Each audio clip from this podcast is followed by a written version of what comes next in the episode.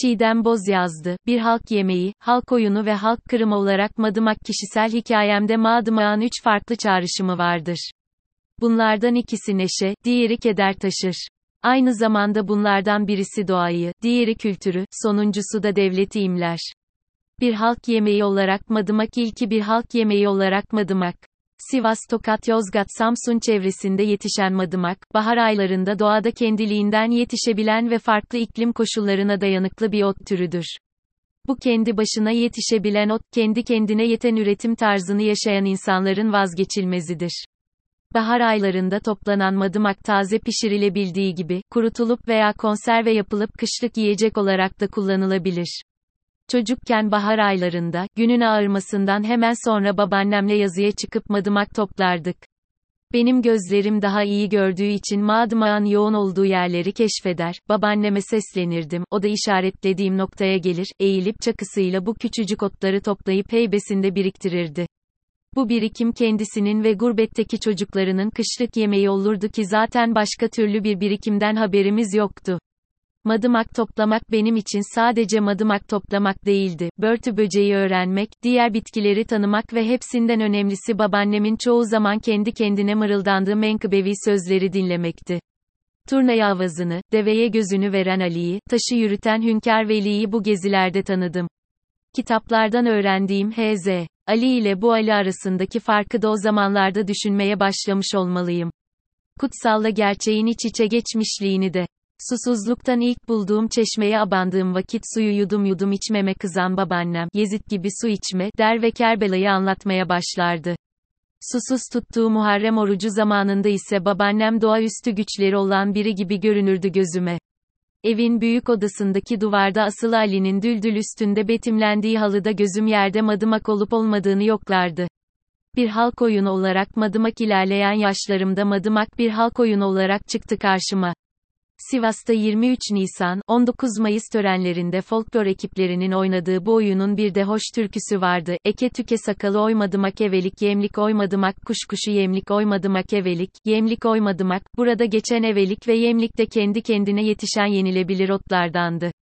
Zaten madımak oyunu da bu otların çıktığı yerler olan Sivas, Amasya Tokat Samsun yöresinde oynanır. Modernitenin getirdiği doğa kültür ayrımının aksine doğa ile kültür iç içedir çoğu zaman. Oyunu öğrendikten sonra babaannemle yaptığım madımak toplama ritüellerimizde bu türküyü söyleyip seke seke madımak keşfine başlamıştım. Ayak ve el figürlerini çok sevdiğim, düğünlerin ayrılmaz parçası olan bu oyuna Sivas'tan sonraki hayatımda hiç rastlamadım. Zaten o tarihlerden sonra düğünler sokaklardan binalara taşındı. Hayatımızın çoğu aktivitesinde olduğu gibi binalara hapsedildik. Bir yangın yeri olarak Madımak lise çağımda ise Madımak bir binanın adı oldu, sonra büyük bir yangın yerine dönecek binanın adı. Babam olacakları sezmiş gibi batıya tayinini istemiş ve aile olarak batılılaşma hikayemizi başlatalı bir yıl olmuştu o sıralar. Arkamızda bıraktığımız yangın yerine bakarken babam ne kadar doğru bir karar aldığını düşünüyor, bizleri kurtarmanın haklı gururunu yaşıyordu. Ama o binada yangından kıl payı kurtulan halk ozanı kardeşini öğrendiğinde gururu hüzne dönüşmüştü.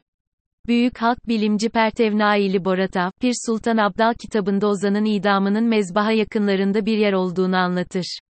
400 yıl sonra aynı ozanın taştan başı sokaklarda sürüklenirken ben bu bilgiyi bilmiyordum henüz. Benim için o, Banaz'dan Yıldız Dağı'na oradan göğe yükselmişti. Tıpkı Marquez'in Remidiozu gibi. Madımak'taki yangının küllerinden doğan kimlik uyanışı, ne kadar Türk ne kadar Müslüman olduğumuzu anlatma çabasıydı. Orta Asya'dan geldiğimiz için özbe öz Türk, peygamberin torunlarının babasını kutsadığımız için özbe öz Müslümandık. Batıdan TV aracılığıyla izlediğimiz görüntülerdeki sokaklar bizim sokaklarımızdı. Sokaklardaki öfkeli kalabalık bizim halkımızdı. Dumanların arasında kıstırılıp kalmış olan bizim canlarımızdı. Bu görüntüleri Marok'un koltuklarında izleyen de bizim devletimizdi. Devletimizi o zamanlar sarışın bir iktisatçı kadın yönetiyor ve otel dışında can kaybının olmadığına şükrediyordu. Nokta. Yangından iki yıl sonra ekonomiyi yangın yerine çevirecek, devletin kadınlaşmış versiyonu olan bu hanım, 30 yıl sonra ülke ekonomisi tekrar yangın yerine döndüğünde yeniden hortlayacaktı. Detaya girmeye gerek yok, yaktılar. Arkada kalan küllerden doğan ise bir kimlik uyanışı oldu. Mahallede bıraktığımız komşularımız, çocukluk arkadaşlarımız birer birer büyük şehirlere göç ettiler. Giderken yanlarına hafızalarını almayı da unutmadılar. Büyük şehirlere gidenler arasında, kız Bülent diye çağırdığımız arkadaşım da vardı ve onun yanında götürdüğü kimlik bavulu diğerlerine gor biraz daha kabarıktı ve işi, diğerlerine göre daha zordu. O günden sonra hayatımda hissettiğim en büyük değişiklik anne ve babamın Alevi olduklarını artık saklamamaları oldu acı, özgüvene dönüşmüştü. Hızla küreselleştiğimiz ve finansallaştığımız o günlerde işletme okuma hayali dolu halk çocuklarının okuduğu yatılı okulun kütüphanesinde bulduğum tüm Alevilik kitaplarını okumaya başladım. Kimlik uyanışı kendisini bu tür yayınların ve örgütlerin sayısındaki artışta gösteriyordu. Kütüphane memuru Malatyalı Hüseyin abinin de bu süreçte çok katkısı olduğunu söylemeliyim. Gençlerin kimliğine sahip çıkmasından gurur duyduğu belliydi. Neden onlar gibi ibadet etmediğimizi soranlara, ama siz de durmadan isyan çıkarmışsınız, diyenlere açıklama yapmaya çalışırdım. Çoğu Alevi'nin hayatı bundan farklı değil aslında, hep kendini açıklama çabası, onay görme refleksi galiba. Fakat bu yangının küllerinden doğan kimlik uyanışı, ne kadar Türk ne kadar Müslüman olduğumuzu anlatma çabasındaydı. Orta Asya'dan kalkıp geldiğimiz için özbe öz Türk peygamberin torunlarının babasını kutsadığımız için özbe öz Müslümandık. Hatta bu kitapların bir kısmına göre Alevilik aslında bilimsel sosyalizmdi. Siz kimsiniz diye soran meraklı arkadaşlarıma bu kitaplarda okuduğum şeyleri özetlemeye çalışır, onlara anlatırken kafamda beliren soruları ise cevaplayamazdım. Neden onlar gibi ibadet etmediğimizi soranlara cevaplar yetiştirmeye uğraşır ama siz de durmadan isyan çıkarmışsınız diyenlere açıklama yapmaya çalışırdım. Çoğu Alevi'nin hayatı da bundan farklı değildi aslında, hep birilerine kendini açıklama çabası. Onay görmek istemek her ötekinin refleksi galiba. Bu kendini tanımlama çabasının arkasındaki devlet boyutunu çok sonraları fark ettim. Oysa Ayhan Yalçınkaya'nın dediği gibi Alevilik tanımlanmaz, yaşanır bir şeydi devlet, birlik söylemi altında bölerek yönetmenin farklı taktiklerini deniyor, bir yandan et tırnak vurgusu yaparken, öte yandan tanımlatarak bölüyor, kimliğini tanıyanları da bölücü ilan ediyordu. O yıllarda Aleviler yedek işgücü ordusundaki yerlerini alıyorlardı. Kentlerde geçim derdiyle geleneksel kurumları ve ritüellerini unutmuş Aleviler hızla neşesini de kaybediyordu. Ve belki de en büyük kayıp buydu. Sermayenin istediği gibi cirit atmaya başladığı bu yıllarda Aleviler kentlerin emek deposu haline geliyor, yedek işgücü ordusundaki yerlerini alıyorlardı. 12 Eylül faşist darbesiyle yasaklanan sosyalist örgütlerdeki insanlar, Alevi dernek ve vakıflarına aktarıyorlardı devrimci mücadele deneyimlerini.